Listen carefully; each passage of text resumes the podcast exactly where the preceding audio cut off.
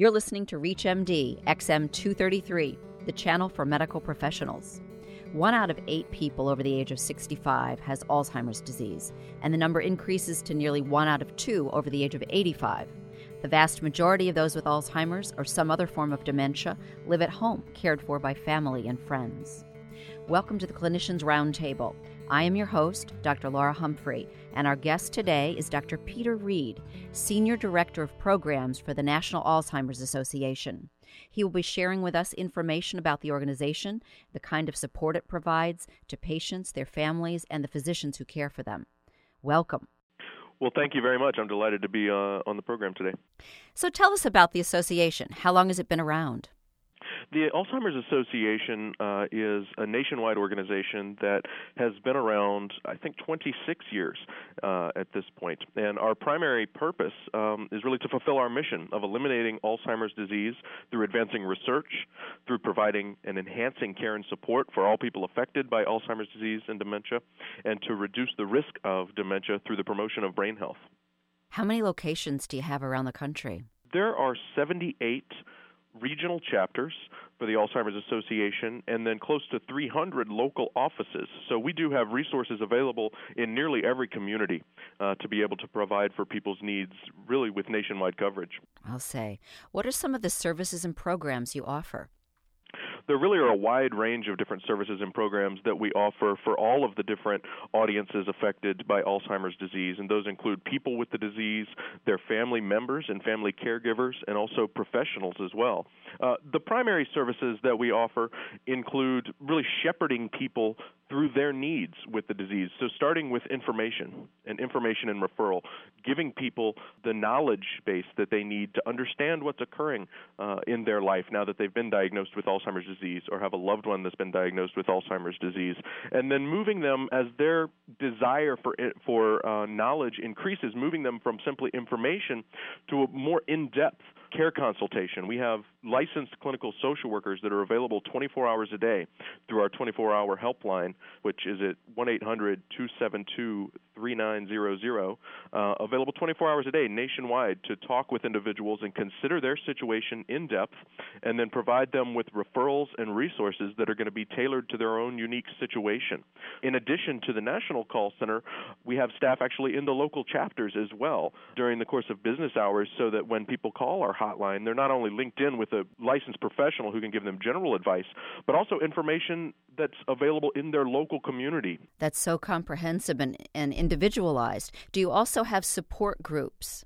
We absolutely do. As we shepherd people through that process, you know, we try to address all of their different needs, as I said, going from information referral to in-depth care consultation, and then uh, to enrolling them, if they're interested in doing so, into support groups, which can provide for emotional support and provide them with tangible support and instrumental support, and, and problem solve and, and share their perspectives and ideas with other people that have been affected by the disease, who maybe have come up with creative solutions, the kinds of things that uh, perhaps even our qualified staff wouldn't be able to brainstorm uh, because it's really the, that learned experience from being affected. So to be able to share that information with other folks uh, in a similar situation is so helpful. It's so helpful. And what services um, and support do you offer to physicians who care for these patients? Well, we have a wide range of services for professionals in general, uh, and I think the primary thing that the Alzheimer's Association offers to physicians uh, is, in a sense, respite as well. We understand the challenges associated with being a primary care physician uh, and, and giving someone a diagnosis of dementia because of the ongoing su- care support and ongoing uh, intervention that that's going to require, and recognizing the, the short amount of time that, that folks have. And I know I hear, you know, seven and a half minutes for a visit. Uh, we want to be able to, to provide an underlying structure, an underlying social network of services to pick up and uh, to pick up that care and, and be that ongoing support mechanism. So when a primary care physician makes that diagnosis of dementia, they know that the Alzheimer's Association is there to provide support, and they can refer people to us, so that we can link them up with our licensed clinical social workers, and that we can involve them in support groups. And then also offer education and training uh, for people with the disease and family members. They can be referred and work with the association to really pick up that, that larger ongoing support and care because the everyday life of a person with Alzheimer's disease is really affected uh, by the disease and, and their family members as well. It's not just about the medical intervention, but it's also about the strategies and mechanisms that are in place to enhance their quality of life with their activities of daily living, with their social interactions, with behaviors and interventions. And so those are the types of support services that aren't possible uh, in a fifteen-minute clinical visit that are possible through a social service organization such as ours that's present in the community. That's so important and rare. You actually teach patients how to make the most of their visits to their doctors. So tell us, what are some of the biggest challenges that the caregivers face in caring for these patients? Well, there really is a wide range, again, of challenges because of the variation in the way the disease affects people. Preparing yourself for those changes is important. Then as the disease progresses, uh, other challenges take place as well. Certainly the activities of daily living uh, can be very difficult as people lose their ability to manage their own finances.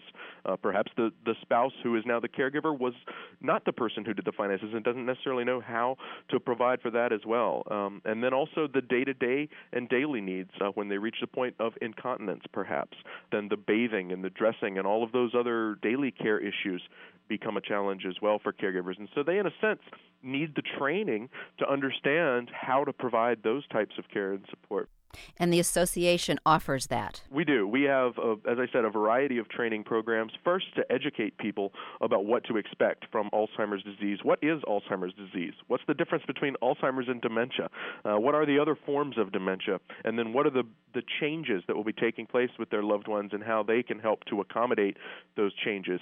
Uh, and so from that information and knowledge all the way up to more intensive training on how to be a good caregiver. And we do have really a variety of different programs offered in the local community. Particularly, one of the challenges that emerges are around changing behaviors and anxieties and, and different symptoms of the disease uh, that caregivers experience in working with them that, that can really cause difficulty in the relationship. Yes, it takes a toll on the whole family. If you've just joined us, you're listening to ReachMD, X M two thirty-three, the channel for medical professionals. I'm your host, Doctor Laura Humphrey, and we are speaking with Doctor Peter Reed, who is the Senior Director for Programs at the National Alzheimer's Association. We're talking about the kind of support and programs that are available through the association for patients with Alzheimer's, their families, and the healthcare providers. Doctor Reed, what, how quickly do things change for a person once they have the diagnosis of Alzheimer's? That really varies um, from person to person, and it can change very quickly depending on where they are in the disease process when they're diagnosed, or, or it can be a very gradual change. One of the things that we've been seeing more and more uh, through the Alzheimer's Association is people being diagnosed earlier in the disease. That's because of the raising public awareness of Alzheimer's disease and the raising concern of Alzheimer's disease, so people recognizing that it's something the, that is present and that they should be keeping tabs on and looking out for, and people better understanding those memory changes, and then coming into uh, the qualified professionals and the, the physicians to get a diagnosis. And as we're seeing more people diagnosed earlier in the disease, then not only is the changes that are taking place with the caregivers, but also for the person themselves. Something we hear a lot from uh, people in the early stages that we've brought together to help advise the association is that uh, it, it can sometimes be a phenomenon where they'll receive the diagnosis and all of the information and the counseling and the discussion will be directed to the caregiver, but that they really have some remaining abilities and can be part of that discussion as well, that they should be empowered to be continued to be part of that process. Uh, so engaging the person with the disease and, and acknowledging their personhood and their dignity is something that's really important as well. Yes, to the extent that they're able all along the way. And is the incidence increasing? We actually have just released yesterday a new facts and figures document that outlines an increase in the, the prevalence of Alzheimer's disease, but the data don't show necessarily at this point that the incidence is changing in an absolute manner of, of the disease itself. The incidence of diagnosed cases, perhaps, is changing as we develop greater awareness and people come in to get diagnosed and as new diagnostic strategies and tools become available. So we really are kind of catching more people, but the absolute incidence of the disease is not necessarily increasing. Um, but the, the prevalence is as the population ages. Yes, and in addition to drug therapies, are there other kinds of therapies that can actually improve memory and cognitive function even as the person's deteriorating? You know, there, there's a wide range of inquiry uh, being conducted within that area, particularly around um, sort of cognitive rehabilitation strategies and cognitive training strategies to maintain people's cognitive functioning. And I think that there's some very nice studies that have started to demonstrate some effects in that area, but I'm not sure that the science has really emerged to a point to where recommending cognitive training uh, is something that you could expect to have a definite benefit in terms of their cognitive functioning. That said, it's not a bad thing for people to exercise their mind and to engage in crossword puzzles and to engage in social interactions and discussions uh, because it can enhance their quality of life. But to expect that it would arrest the decline um, once someone is diagnosed could potentially be an expectation that um, is a bit elevated and not necessarily appropriate. I see. But there are studies being done to examine that question. Uh, yes, that, that is an active uh, area of inquiry. You know, another area also is around brain health for people who have not been diagnosed with the disease or, or for baby boomers and people who are entering into the high-risk categories for that. It sounds like there are a lot of costs to society associated with caring for Alzheimer's, especially as the incidence is increasing. Yes, that, that's right. There actually are costs well beyond simply the medical costs. Those are extensive as well. Um, when someone receives a diagnosis of Alzheimer's disease, many of them are older, so they're getting their medical costs covered in large part by Medicare, and so there is uh, an increased burden in medical care uh, for them because of the Alzheimer's disease and largely also because of the comorbidities that exist with Alzheimer's disease. And I again would refer you to uh, the facts and figures document that we just released. Really, having Alzheimer's disease increased the cost by about three times uh, older people who do not have Alzheimer's disease. Wow. So could guests and listeners tune into your website and find out some of those figures? Yes, absolutely. Those figures are available on our website uh, and through the facts and figures document. Our website, since we haven't listed it so far, is w w w dot a l z dot org.